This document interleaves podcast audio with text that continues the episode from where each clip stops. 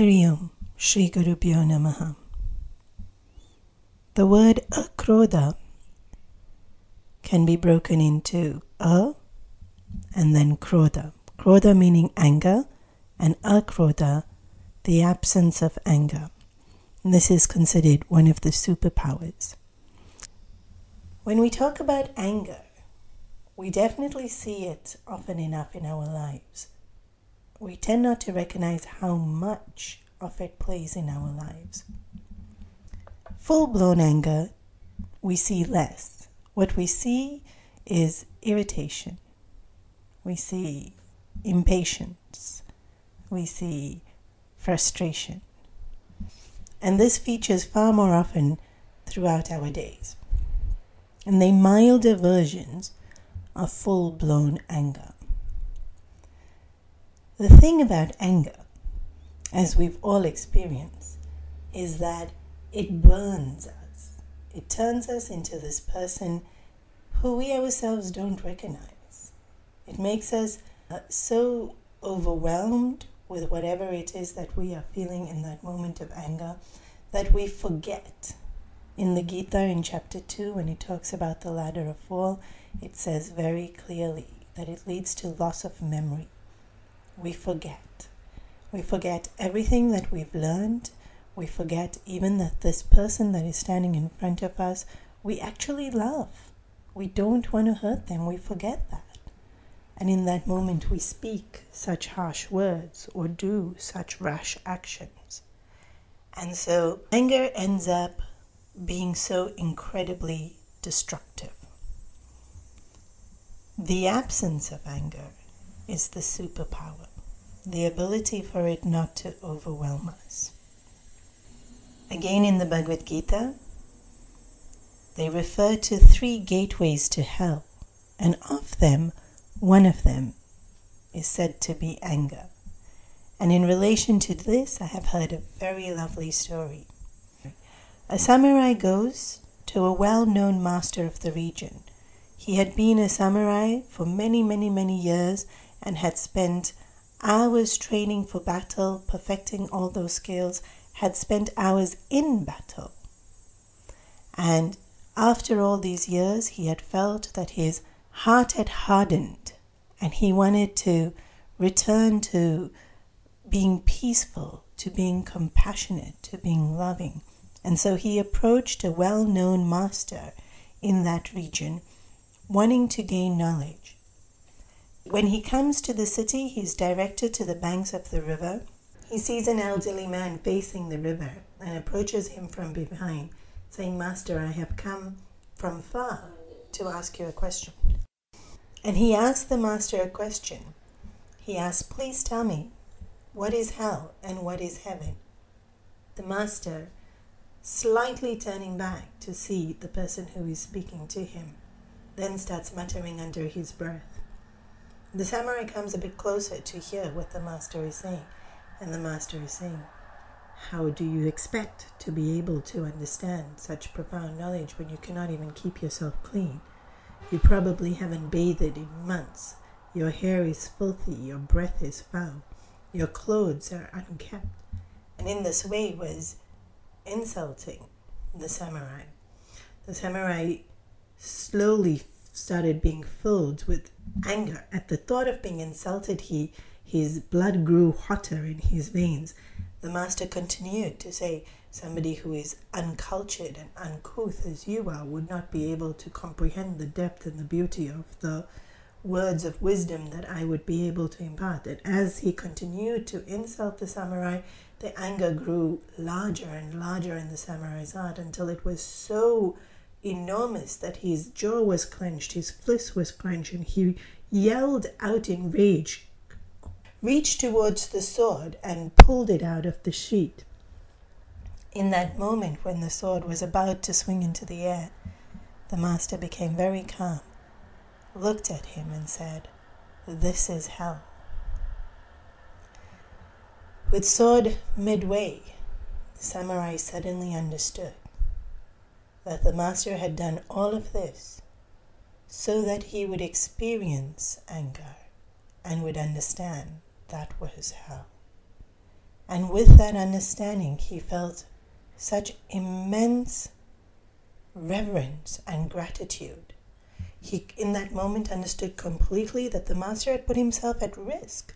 Had that sword flown up higher or come down on the master, he could, he could have been injured.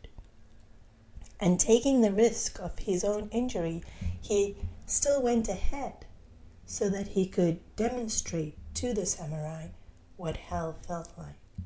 And in that moment of understanding, he became so incredibly grateful. He was filled with so much respect and, and reverence for the Master. He felt flow of compassion and grace into him. His heart softened completely, and he could only think to want to thank.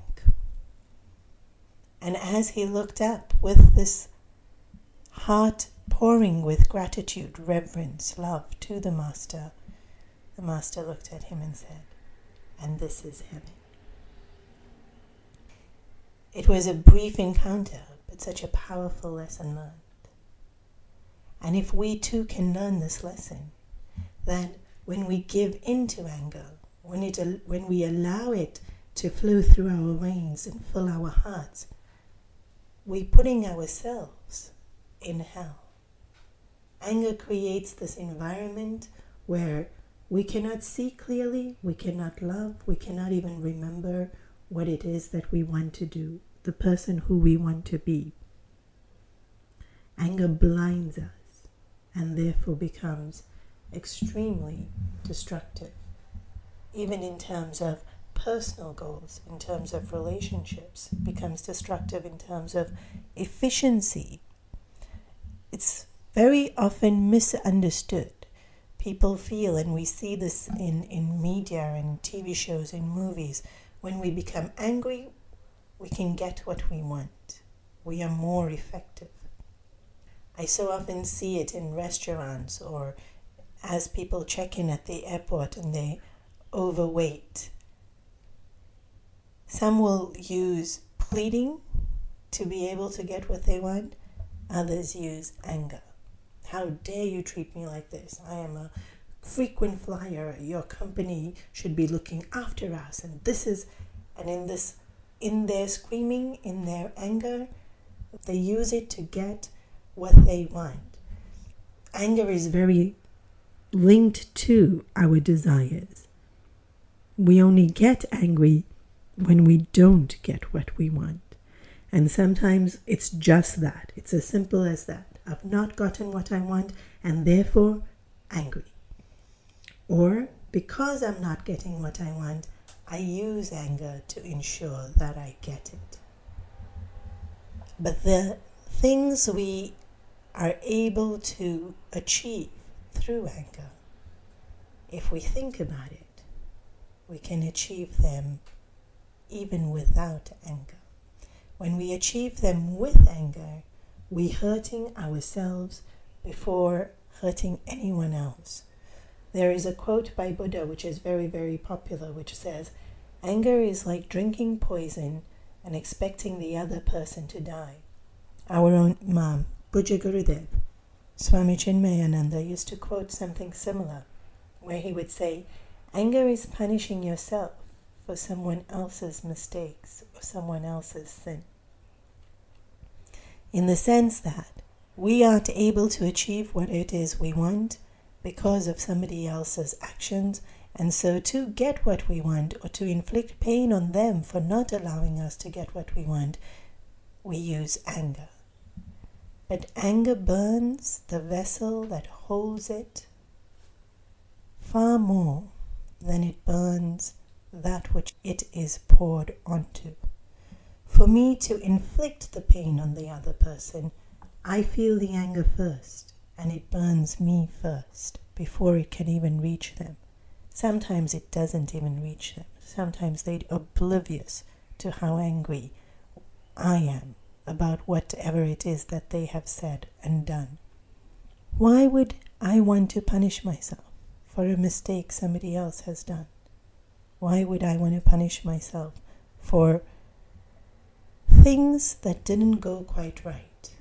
The very feeling of anger is the punishment. Because in that feeling, there is no peace of mind, there is no clarity of thought.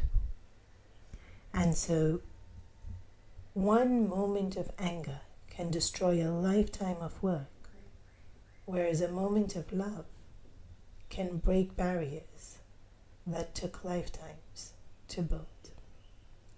And so I'll leave you with another quote Make your anger so expensive that no one can afford it, and make your happiness so cheap that everyone can get it for almost free. We are creating our hell and our heaven. Think about it. For more information on Chinmaya Mission, visit our website chinmayamission.com. For all the young adults out there, to know about our upcoming activities at the nearest Chinmaya Mission Center, visit us at chinmayayuvakendra.org.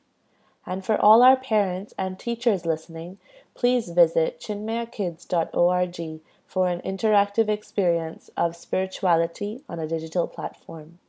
Spellings of the website are provided in the description field of the podcast.